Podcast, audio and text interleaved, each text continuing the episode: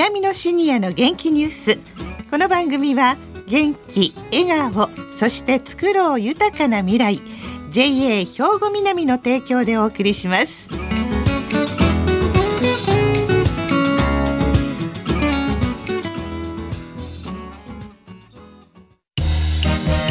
皆様の元気生活を応援する JA 兵庫南。近畿最大級の農産物直売所虹色ファーミン。おすすめは JA 兵庫南エリアの新鮮な地元農産物。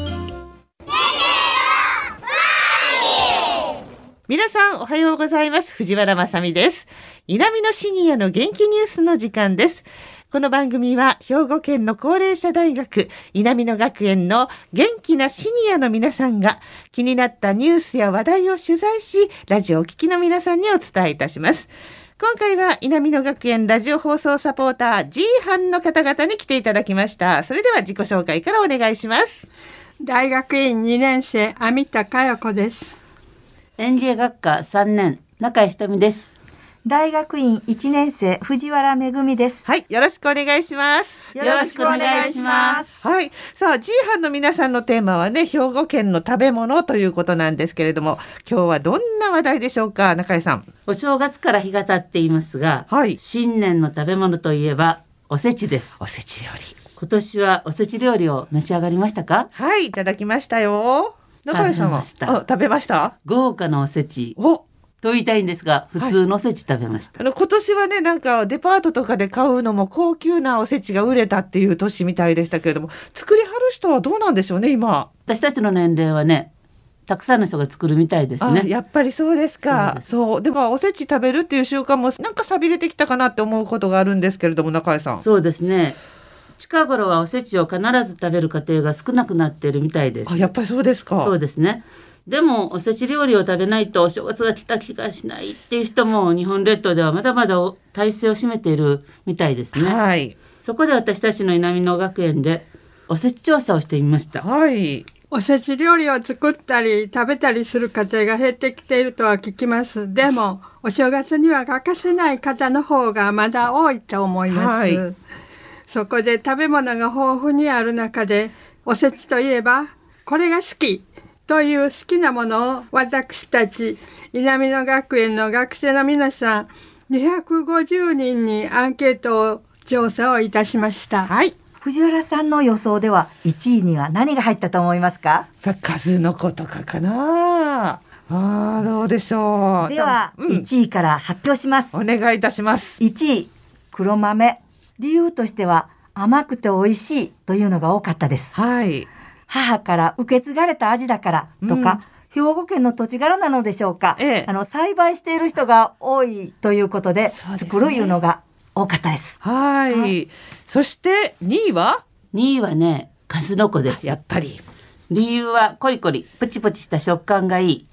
高価で日頃食べないけど、お正月ならではの食べ物なので、正月が実感できるというのもありました。はいお酒に合うと回答した方も多かったです。あーそうでしょうね。そして3位は三田さん。3位は鬼しめですが、はい。4位の田作りとわずかな差でした。う。ーん。鬼しめは古来の風習であり、我が家の味、母の味といういつもの馴染んだ味が美味しいという回答が多かったです。はいよく煮含めた野菜が大好きというのもありました。ああ、なるほどね。それ以下はどうなってるんでしょう？そうですね。せっかくですから、うん、はい。発表します。お願いします。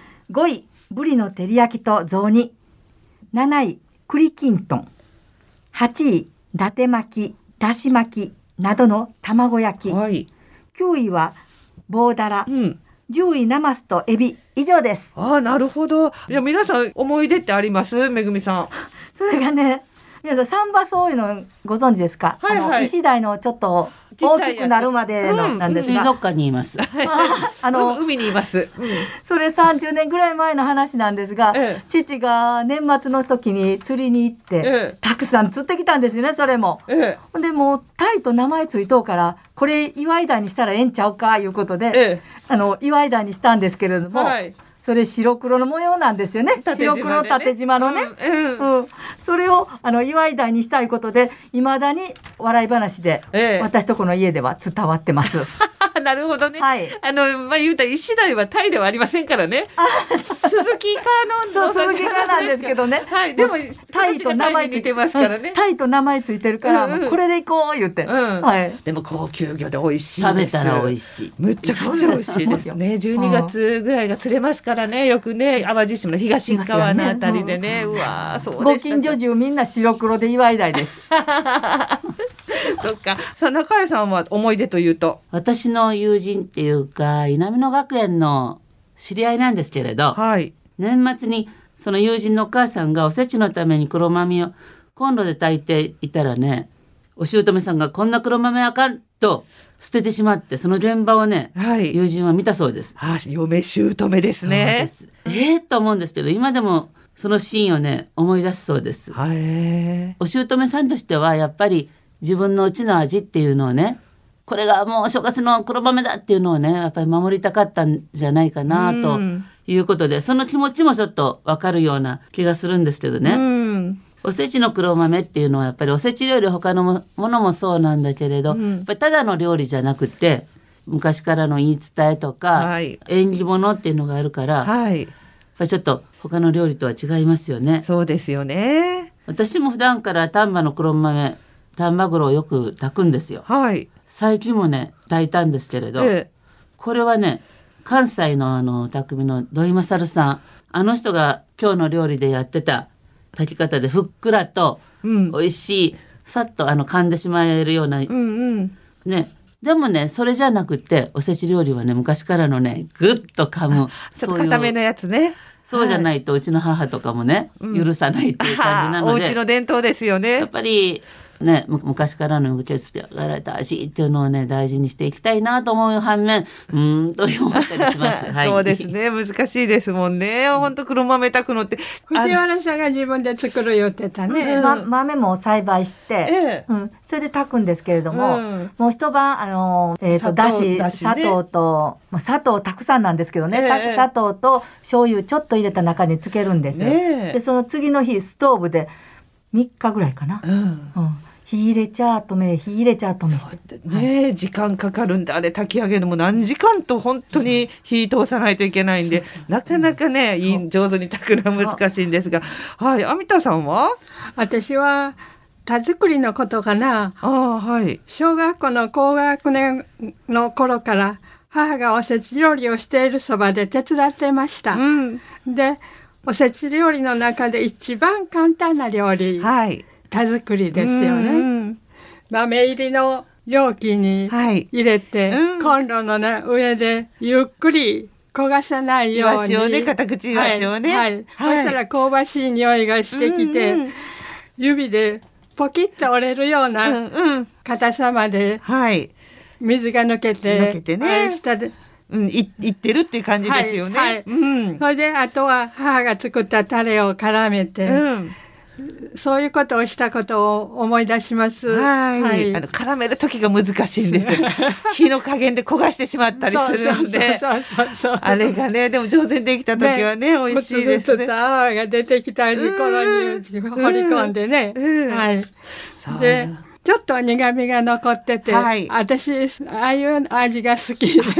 子供の頃からちょっと苦味のある。それで、まあ、大人になるまでね、はい。田作りとかごまめとかいう、うんうん呼ばれてる意味をね、知りませんでしてね。はい。大人になってから調べてみたんです、はい。うん。お正月やからいろんな縁起のあれがそうですね。はい、ありねますもんね、そしたら片口イワシを田んぼの肥料にしててだから田作りって言うんだそれからもう一つそのごまめの方はごまのお米と書くこともできるらしくって、はい。五穀豊穣の願いを込めて作られていたみたいですね。でしょうね、はいそうやってやっぱり一つ一つにね、はいさっき中井さんもおっしゃってましたけれど、意味があったというやっぱり絶やしちゃいけないですねそれでね。私たちもそうして今話したんですけど、はい藤原さんは何かこれは絶対外せないっていうのあります？絶対作るのはかまぼこ。着るだけじゃないですか。そうそうそう。いるだけですけれどもね。それでお酒を飲むお酒を飲むのがいいですね。うん。私はね、はい。お雑煮なんですよ。お雑煮ね、うん。そうです。ねそれは絶対ですね。これはねいろんなところで特集されたりしてねあの豪華お雑雑煮じゃなくて鰹節と昆布でちゃんと普通の本当にちゃんとしただしを取って、うん。コシヒカリの米麹で作った自家製のね2年ものの味噌、はい。うん2年ものっていうところがいいんですけど、え具はね何も入れない。三つ葉の葉っぱだけ。えへえ。で削り干しをかけてえそのねお雑煮だったらね何杯でも食べられるのでえはい。それを毎年1日2日3日。うん、そそれぞれのねご家庭でこのお雑煮だけはありますもんね。はい、アミタさんは？外せないもその。うですね、うん。2位に上がってました。数の子で 数の子はお正月の前にならないとお店にも出てこないですよね、はい。高価な食べ物で特別食で、うんそれでお正月の食べ物という感じがありますね、はい。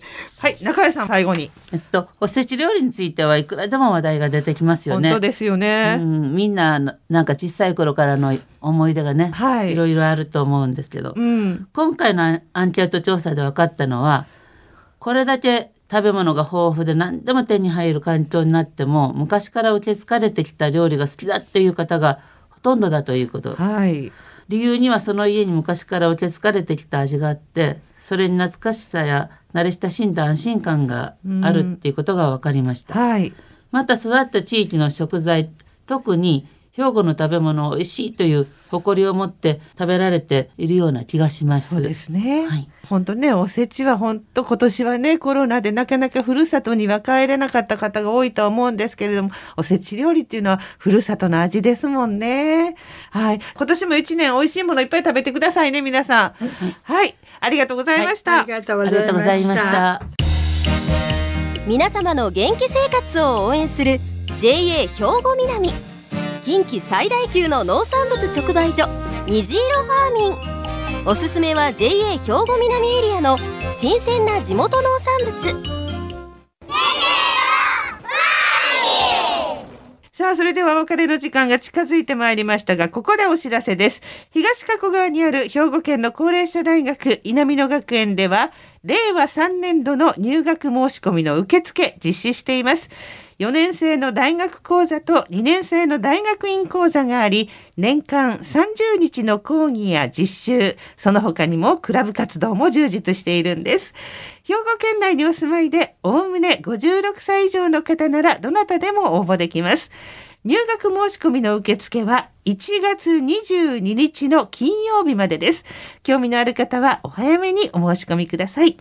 障害学習に、また仲間づくりに、稲美野学園で充実したシニアライフを過ごしてみませんか？詳しくはホームページでもご紹介しています。兵庫県稲美野学園で検索してくださいね。以上、稲美野学園令和3年度入学生募集のお知らせでした。